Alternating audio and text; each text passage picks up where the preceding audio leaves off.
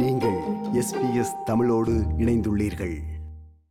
தமிழ் மக்கள் தேசிய கூட்டணியின் தலைவர் நாடாளுமன்ற உறுப்பினர் சி வி விக்னேஸ்வரன் கடந்த வாரம் இடம்பெற்ற ஒன்பதாவது நாடாளுமன்ற கன்னி அமர்வின் போது தமிழ் மொழி தொடர்பிலும் தமிழ் மக்கள் தொடர்பிலும் ஆற்றிய உரை பல்வேறு சர்ச்சைகளுக்குட்பட்டுள்ள நிலையில் நேற்றைய நாடாளுமன்ற அமர்வில் எதிரணியினராலும் ஆளும் தரப்பினராலும் பல்வேறு சர்ச்சைகள் எழுப்பப்பட்டன.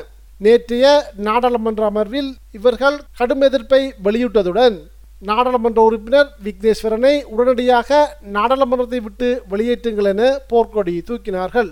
நேற்றைய நாடாளுமன்ற அமர்வு துவங்கிய உடனேயே நாடாளுமன்ற உறுப்பினர் விக்னேஸ்வரனது உரை தொடர்பில் பல்வேறு சர்ச்சைகள் எழுப்பப்பட்டது. முதலில் எதிர்க்கட்சியான ஐக்கிய மக்கள் சக்தியின் நாடாளுமன்ற உறுப்பினர் மனுஷ நாணயக்கார உரையாற்றுகையில் விக்னேஸ்வரன் மந்திரி நாடாளுமன்ற உறுப்பினர் விக்னேஸ்வரன் கடந்த வாரம் சபாநாயகருக்கு வாழ்த்து தெரிவிக்கும் வேளையில் நாடாளுமன்றத்தில் முன்வைத்த கருத்தை நாடாளுமன்ற பதிவுகளிலிருந்து நீக்க வேண்டும் என்றும் அத்தோடு அதற்கான காரணத்தையும் நான் இங்கு முன்வைத்தேன். இந்த நாட்டின் பூர்வீகம் தமிழர்கள் என அவர் தெரிவித்த கருத்தை நீக்க வேண்டும் என நான் தெரிவித்திருந்தேன். நாடாளுமன்ற உறுப்பினர் விக்னேஸ்வரனது கருத்து பாராளுமன்ற பதிவுகளில் இடம்பெற்றுள்ளது. இது எவ்வாறு சாத்தியமாகும் என்று அவர் கேள்வி எழுப்பினார். இதற்கு பதிலளித்த சபாநாயகர் மஹிந்த யாப்பா அபயவர்த்தன பாராளுமன்ற நிலையியல் கட்டளைக்கு அமைய சகல உறுப்பினர்களுக்கும் அவரவர் கருத்துக்களை முன்வைக்க உரிமையுள்ளது. இதில் அரச நிலைப்பாடு எதிர்க்கட்சி நிலைப்பாடு என ஒன்றும் இல்லை யாருக்கும் இந்த சபையில் தமது சுய கருத்துக்களை முன்வைக்கும் உரிமை உள்ளது என்று குறிப்பிட்டார். நேற்றைய அமர்வில் இது தொடர்பில் பேசிய ராஜாங்க அமைச்சர் சரத் வீரசேகர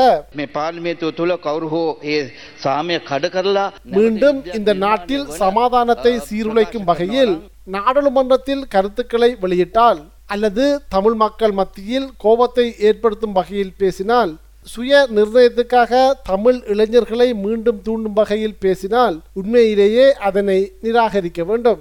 நாடாளுமன்றத்தின் முதல் அமர்விலேயே தமிழ் பிரதிநிதி ஒருவர் தமிழ் மொழிதான் சுதேசவாசிகளின் மொழி என்று கூறியிருந்தார். அதனை நிர்ணயிப்பது இது போன்ற சபை அல்ல என்று அவர் குறிப்பிட்டார். இந்த நிலையில் நாடாளுமன்ற உறுப்பினர் விக்னேஸ்வரனது சர்ச்சைகளை ஏற்படுத்திய உரைக்கு ஆதரவாக தமிழ் நாடாளுமன்ற உறுப்பினர்கள் சிலரும் உரையாற்றினார்கள். தமிழ் தேசிய கூட்டமைப்பின் வன்னி மாவட்ட நாடாளுமன்ற உறுப்பினர் சார்ல்ஸ் நிர்மலநாதன் உரையாற்றுகையில் இவ்வாறு தெரிவித்தார். இந்த தீவில் தமிழர்கள் தான் பூர்வீக குடிகள். அதற்கு வரலாற்று ஆவணங்களும் உண்டு. நாங்கள் சிங்கள மக்களை ஆட்சி புரிய நினைக்கவில்லை. இங்கே தமிழர்களுடைய நிலங்கள் அபகரிக்கப்பட்டு சிங்கள மயமாக்கப்படுவதும் தமிழர்களுடைய கலாச்சாரங்கள் அளிக்கப்பட்டு சிங்கள பௌத்த மயப்படுத்தப்படுவதும் இந்த ஒட்டியாட்சி முறையில் தொடர்ச்சியாக நடைபெற்று வருகிறது. ஒட்டியாட்சி முறையில் தமிழர்கள் அளிக்கப்பட்டதுதான் வரலாறு. தமிழ் தேசிய மக்கள் முன்னணியின் நாடாளுமன்ற உறுப்பினர் கஜேந்திரன் தனதுரையில் இவ்வாறு தெரிவித்தார்.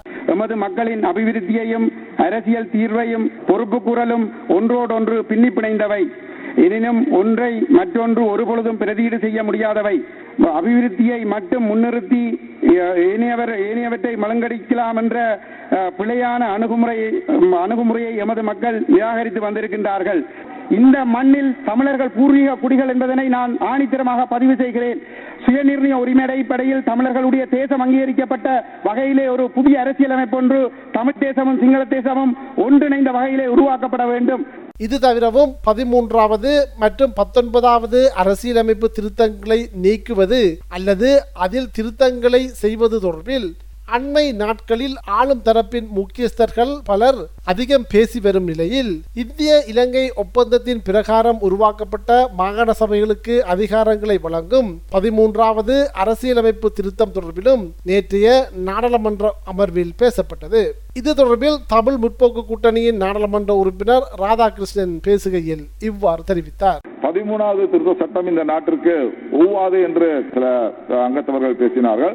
ஆனால் பதிமூணாவது திருத்த சட்டத்தின் மூலமாகத்தான் இன்று இந்த நாட்டிலே இருக்கின்ற சிறுபான்மை மக்களுக்கு ஓரளவு அதிகாரத்தை பெற்றுக்கொள்ளக்கூடிய வசதிகள் இருக்கின்றன. இந்த மாகாண சபைகளை இல்லாமல் செய்வதோ அல்லது இந்தியாவிற்கும் இலங்கைக்கும் இடையிலே ஏற்பட்ட இந்த ஒப்பந்தத்தை கிழித்தெறிவதோ அந்த இந்த இரு நாடுகளுக்கும் இடையிலே பிரச்சனையை உண்டாக்குவதோ எந்த காரணத்திலும் ஏற்றுக்கொள்ள முடியாத ஒரு விஷயம் என்பதையும் சிறுபான்மை மக்களுக்கு இது தேவை என்பதை கருத்தில் கொண்டு இதை பலப்படுத்துகின்ற விஷயங்களிலே அரசாங்கம் ஈடுபட வேண்டும். அதற்கான ஒத்துழைப்பை நிச்சயமாக நாங்கள் தருவோம். இங்கு இந்த விடயம் தொடர்பில் உரையாற்றுகையில் தேசிய காங்கிரசின் அம்பாறை மாவட்ட நாடாளுமன்ற உறுப்பினர் அபாவுல்லா இவ்வாறு தெரிவித்தார். எத்தனையோ ஒப்பந்தங்கள் என்கிற அடிப்படையில் இந்த நாட்டுக்கு தேவையில்லாதவைகளை செய்யப்பட்டிருக்கிறது. இந்த நாடு மாகாண சபைகளாக பிரிக்கப்பட்டது என்பது இந்த நாட்டினுடைய தேவைகளுக்காக அல்ல.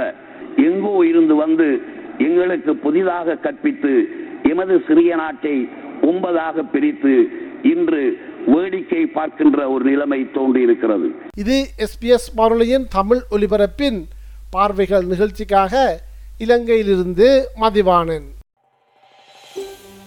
இது போன்ற மேலும் பல நிகழ்ச்சிகளை கேட்க வேண்டுமா? Apple podcast Google podcast Spotify என்று பாட்காஸ்ட் கிடைக்கும் பல வழிகளில் நீங்கள் நிகழ்ச்சிகளை கேட்கலாம்.